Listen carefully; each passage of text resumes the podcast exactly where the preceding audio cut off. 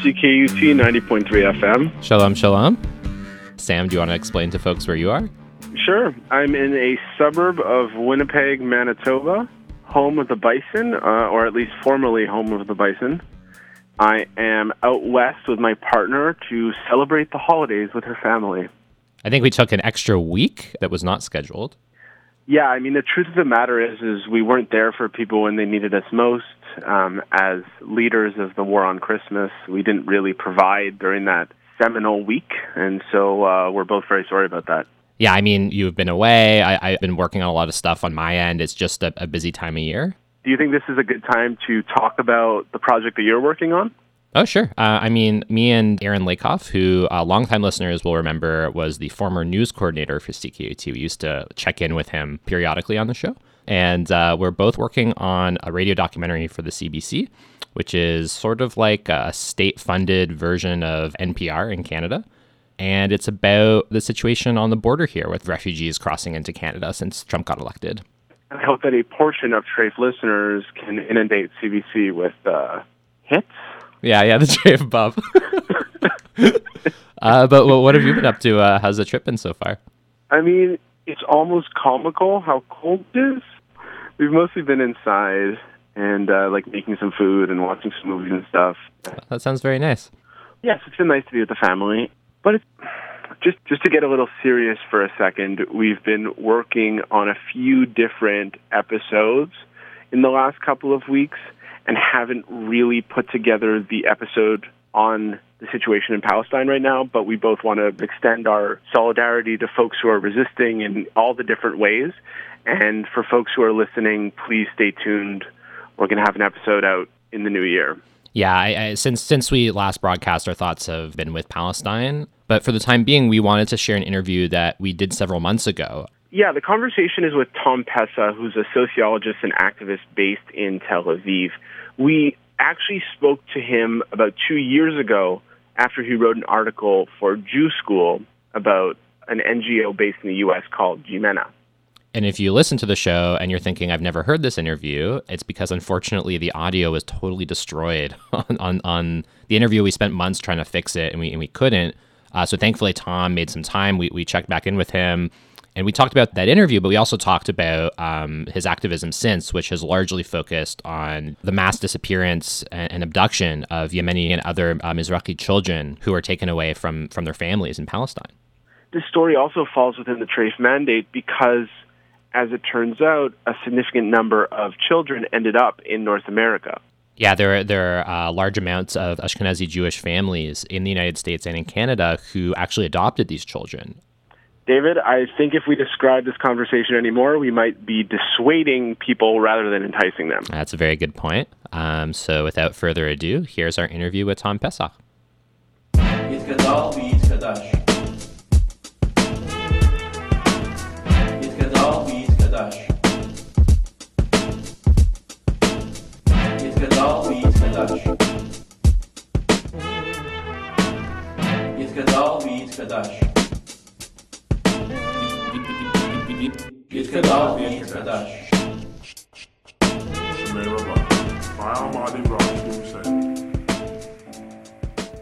Okay, my name is Tom Pessah.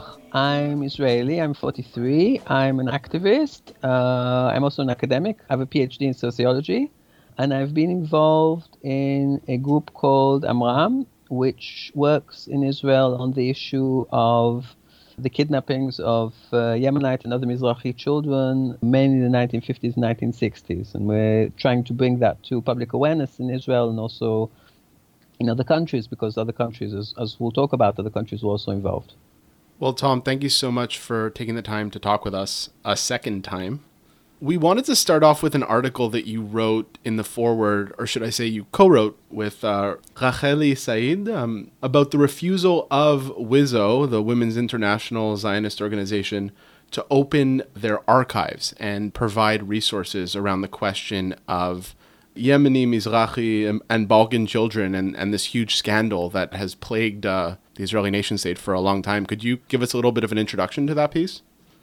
Yeah, so what happened was actually I it all started I went to a unrelated protest in Tel Aviv which was to do with violence against women in a few high profile cases of murders of women by their spouses. And WIZO is one of the biggest women's organizations in Israel. And their representatives came to this protest to speak. And as the WIZO representative was beginning to speak, people started booing her and chanting, Open up the archives the point they were making was that she can't come and represent herself as representing women, representing them in a in a feminist rally without mentioning her own organization's involvement in an issue which harmed a lot of Mizrahi women. And the point is, it isn't just an historical issue, it's something that they are perpetuating in the present. Yeah, actually, before we talk more about the present moment, could we go back a bit to give people a bit of a background with the situation? Mm-hmm in the 1950s, several thousand children, the, the estimates are something like 70% of them were Yemenite, and most of the rest came from Mizrahi families, and a very small number came from Ashkenazi families, something like 2 or 3%, I think. These children were taken from their parents. I mean, there's all kinds of stories. Sometimes they were taken from the parents in the street, or in airports, or in all sorts of other occasions. But the most common scenario was that these will be children in absorption camps. These were people who just recently immigrated, and doctors in the absorption camp will tell them they need to take the child to the hospital, or else the parents themselves took the child to the hospital for you know whatever normal reasons. And within a few days, they're called to the hospital and told that the child has died. They are not shown a body and they're told the child has already been buried and there's no details about what happened to the child and sometimes the parents insist and people call the police and push them out of the hospital. In some rare cases the parents did manage to make a very big protest and they refused to leave and they threatened the staff and so on and then the children were returned to them. The same children that the staff had previously said had died were returned to the parents. And over the years the parents began suspecting that the children hadn't really died.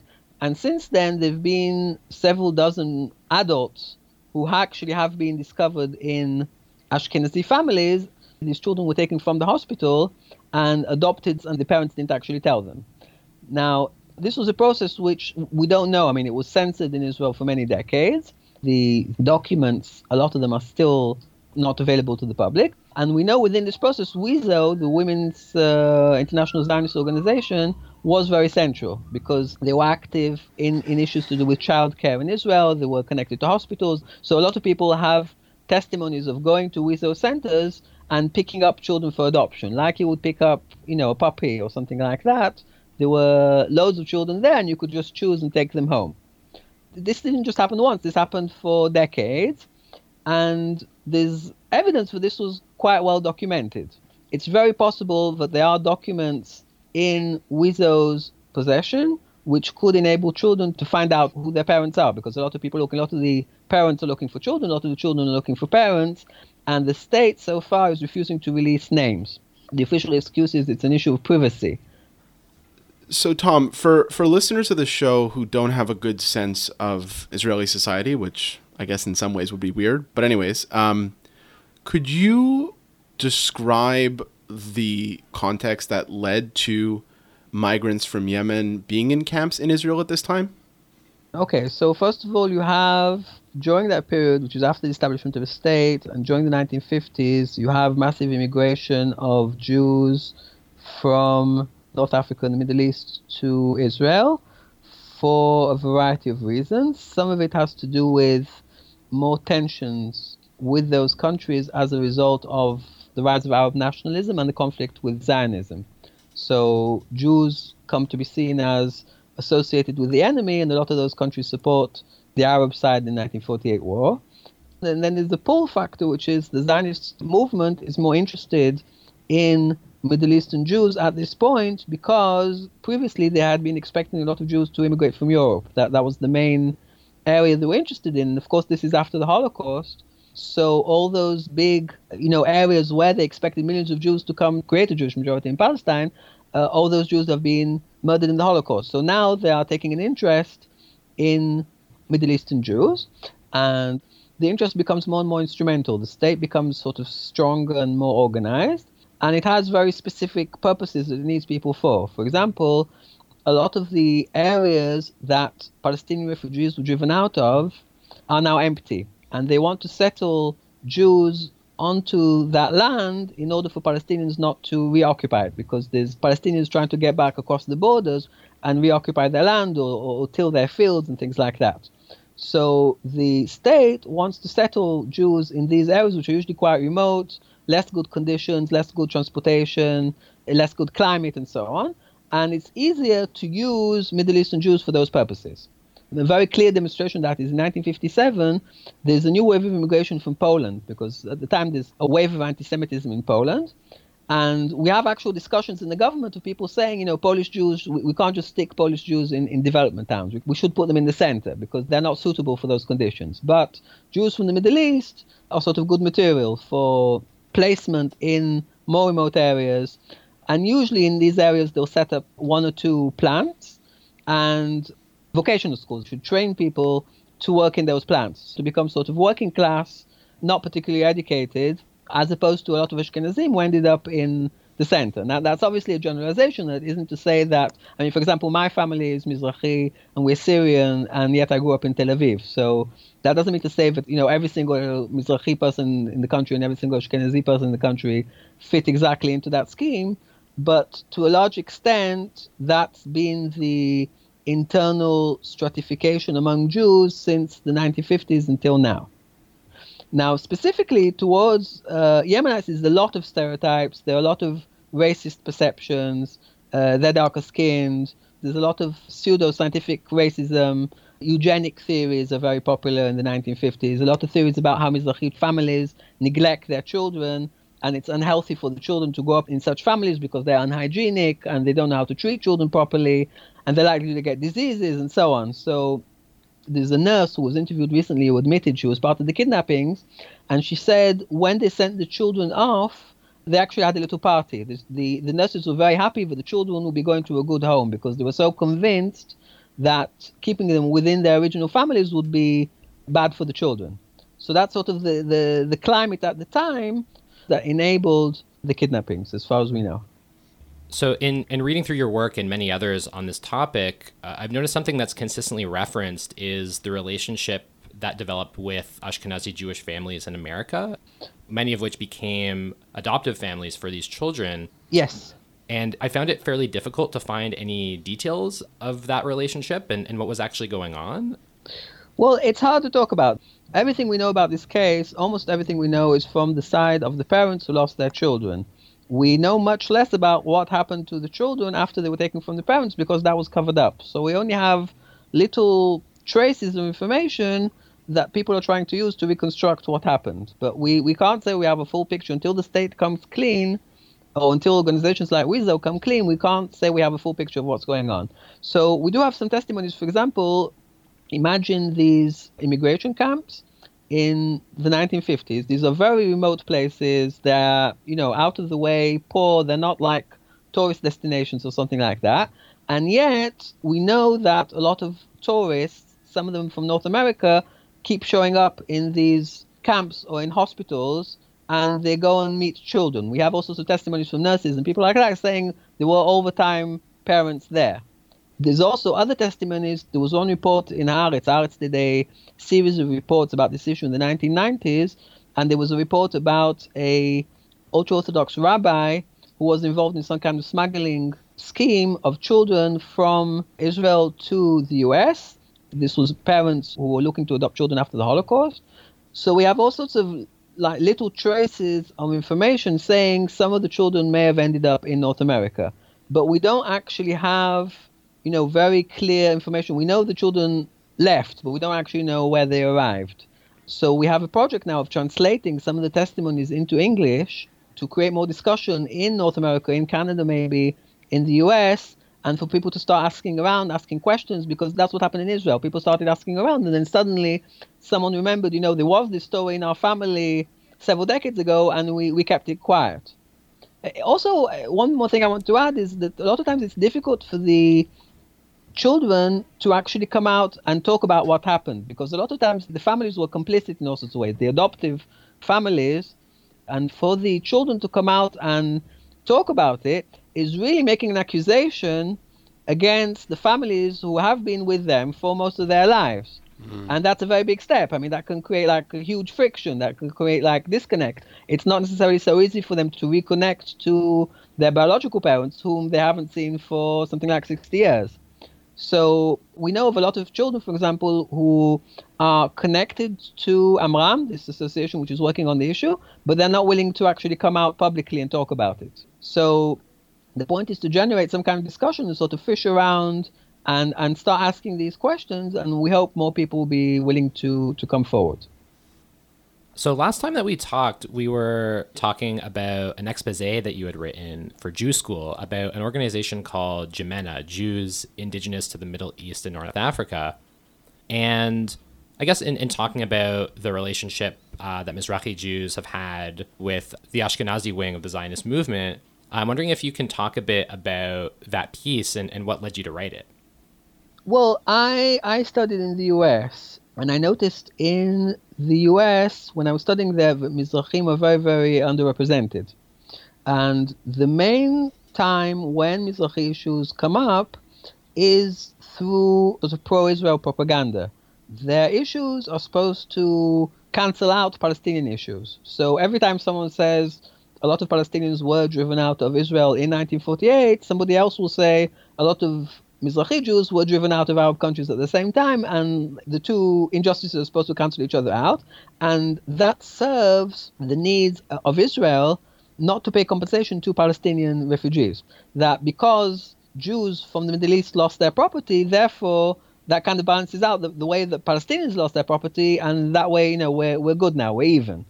And obviously, that is a way that Israel is A, shirking its responsibility towards Palestinians, and B, it's using Mizrahim by sort of offering their property uh, for its own purposes, where, where, this is just their private property. I mean, Jews who were forced to leave Iraq without their property didn't donate their property to neither Israel nor Iraq. I mean, they deserve compensation for whatever they lost, and the much of the, the Jewish community in Iraq was very wealthy, so that, that should be quite a sizable compensation. So you see a lot of that going on in the US. I, I was kind of curious because you don't see a lot of independent Mizrahi representation in the in the US. There's very few organizations. Today there's a small group of Jews of color Mizrahim who are associated with Jewish Voice for Peace that I know. But at the time there was very, very little Mizrahi representation. And yet you constantly saw this manipulation of Mizrahi history in, in the um, for the purposes of, of, of Israeli propaganda, pro-Israel propaganda. And I was curious about this. And in the end, I, I had this friend, Koichi Shirayanagi, who is Jewish, who worked in Jimena, and we were having a discussion about it on Facebook. And he said something like, you know, I work there, you know, I could tell you a lot more. So I thought, you know, this would be a good opportunity to, to re- actually record and find out what happened because a lot of these organizations, what happens behind the scenes is very different from the facade they represent and and for people who haven't read the piece, like we're going to link to it in, in the notes for this episode. But can you give people a rundown of what you learned through those conversations about the way that Jimena, which I think was sort of operating as the primary organization in North America, claiming to represent Mizrahi Jews, correct? Exactly. Yes. Yes. It's certainly the best funded organization, probably the most well known organization. Basically, the, the point is that the organization, like uh, unfortunately many mainstream Jewish organizations, is influenced very much by its donors and the donors are most of them Ashkenazim, and not just any Ashkenazim, but they are conservative politically. So what happened was, for example, the person I interviewed was collecting testimonies from Mizrahim about their life experiences, but those testimonies had to be edited in line with the politics of the organization. So, on the one hand, any kind of criticism towards Israel was censored out. On the other hand, they were encouraged to repeat all sorts of propaganda lines in relation to Arab countries and sort of exaggerate, emphasize as much as possible persecution by Arab countries, which of course some of them were mistreated by Arab countries, but, but this was a deliberate attempt to sort of serve the interests of pro Israel lobbying more than reflecting the authentic voices of the people he was interviewing. So in the end, he left this organization in protest after he felt he wasn't really authentically representing these communities, he was really representing the agenda of the, the donors. Now, in the time since that article was published, I think it's been more than a year, have you heard from Jimena? Have you Twitter and or Facebooked with folks who represent that organization? Well, we actually asked them for a, uh, a response. Uh, I thought it would be useful to ask them for a response. So, at the bottom of the article, if you scroll down, you see that they responded. One thing that I think has improved in some way was that at the time, one of the things that upset the, the person I interviewed was that they were in denial, actively denying the fact that there were North African Jews who were also victims of the Holocaust. A lot of people don't know this, but the Nazis occupied North Africa, and in Tunisia, and particularly in Libya, hundreds of Jews died at the hands of the Nazis, and even some Jews were actually taken from there to Europe and died in concentration camps. And this is sort of a lesser known part of the Holocaust, and a lot of the narrative of the Holocaust is Eurocentric, unfortunately. And at the time, Jimena refused to discuss this. One more example of their sort of oversight towards Mizrahi Jews who they claim to represent. And it seems like in the time that has passed since then, they've become, at least in the aspects, more flexible and they're more willing to, to recognize that. So that's that's one thing that has improved. I don't have any indication that, and I would be surprised actually if the organization suddenly became democratic and actually started representing I mean, I know a lot of Mizrahi activists. I don't know a lot of them would feel comfortable suddenly joining Jimena and, and expect their voices to be represented. Uh, Mizrahi activists in the US. Uh, so, Tom, if people want to learn more about the work that you're doing or the Yemeni, Mizrahi, and, and Balkan Children Affair, uh, how can they learn more? How can they tap into that work?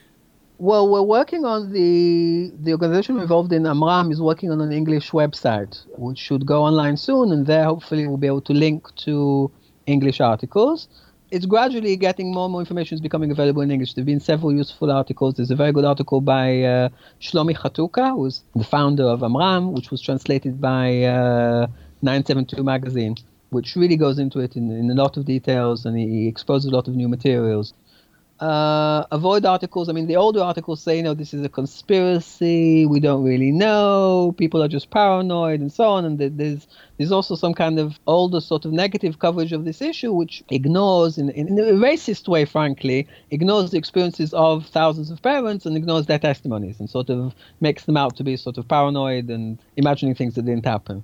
Uh, so th- those kind of articles I would avoid, but I think there's the more serious articles which have come out in, in recent years about the issue. Well, Tom, thanks again for taking the time to have a second conversation with us. Um, really appreciate all the work that you're doing out there, and uh, I look forward to sifting through all these pieces once the new website launches. Thank you. Thanks very much. Thanks for having me. Thanks for sitting in a room that has a closed window.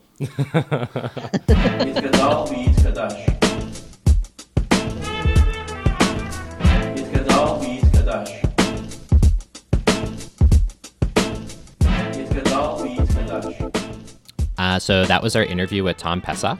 Again, many thanks to him for putting up with our technical difficulties and talking to us many times despite the time difference. If you're interested in reading any of the articles that we talked about in the interview, which I highly recommend you do, uh, we'll have links to all of them in the show notes for today's episode. Something else that you can do in the days leading up to the Gregorian New Year is take out a compass maybe your phone, a compass, and a calendar, and um, see if our workshop dates correspond with A, your location, and B, your availability. See what you're doing. in short, we have a brief two day workshop in Ontario at the end of January. We're talking in Waterloo on the 26th of January and in Toronto on the 28th of January. We also have a workshop date in St. Paul, Minnesota on February 9th. We're trying to arrange a few dates before and after in neighboring cities. Um, so if you're in any of those neighboring cities and would like to host, please let us know. Yeah, as your uh, maybe the last chance before we uh, work this workshop into the ground. so if you are in or around any of these places, come check out our workshop on anti-Semitism. And before we go, and maybe this is me being infected by the social context that I'm living in, but I think at the end of this 365 days, we can once again thank everyone for listening and everyone who has participated in some way to the podcast. It is a really special project. I get a lot out of it. I'm really grateful that we're doing it and have been really excited by the conversations that it has brought on. So thanks everyone for listening and for putting in effort and for engaging with some of the ideas that, that we've uh, put up. The show for me too has been a really central thing in my life over the last few years. And that wouldn't be possible without you, Sam, and, and without everybody who's listening and contributing and challenging us and talking with us. Uh, so thanks everybody, Shane and Dunk. A happy rest of 5778. Treyf Podcast is Sam Bick and David Zinman. A huge thanks to CKUT 90.3 FM, where we record this podcast under the shadow of the giant cross of secularism on occupied Kanien'kehá:ka territory. Thanks as always to Claire Hertig, our Minister of Design, to Kira Page, our social media consultant, to Cadence O'Neill, who designed TreyfPodcast.com, to Sack Syndrome and So Called for the music you heard in the episode, and Ariana Katz, the Treyf staff rabbi. You can follow us on Facebook and Twitter at Treyf Podcast, T R E Y F, and send us any comments, suggestions, or hate mail to treyfpodcast at gmail.com.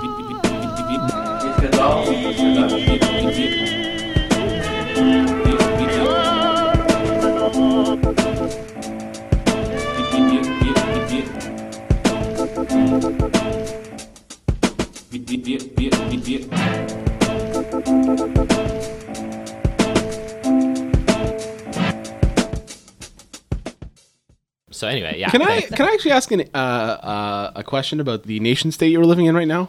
Yes. What what is the level of enthusiasm vis-a-vis Halloween? Does it exist?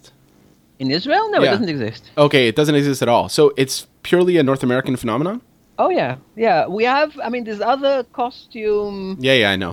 but uh, we don't celebrate Halloween at all. No. That's fascinating. Yeah, my my father really pr- tried to prevent me from ever participating. But why? I mean, it's not a Christian thing. It's just a secular thing, isn't it? I mean, does it have any kind of religious significance? I mean, I think he always thought that it was religiously connected. Yeah, I mean, like I grew up in an Orthodox community in Toronto, and uh, Halloween was not permitted. It was just a, a- any holiday that wasn't Jewish, they were all kept at bay. Wait, what about state holidays? Could they not celebrate uh, Well, if you get July Fourth? Well, I mean, we were in Canada, so there wouldn't be July Fourth, but uh, any celebration, any any celebration that was not a Jewish celebration, were were not. It was haram. Yeah, I can understand that. I mean, that's like Orthodox people in Israel that sort Yeah. of would probably feel the same way. yeah. It's like it would be a, a marker of assimilation. Wait, follow up question. So no Europeans have any Halloween. It's purely North American. Well, I, I I'm not, you know, I know Israel well. I don't really know, you know, France or Britain as well as that. Oh no, no. I mean, like, I you're not. Uh, we're not uh, putting this out there. I'm just generally. I was thinking about it out loud.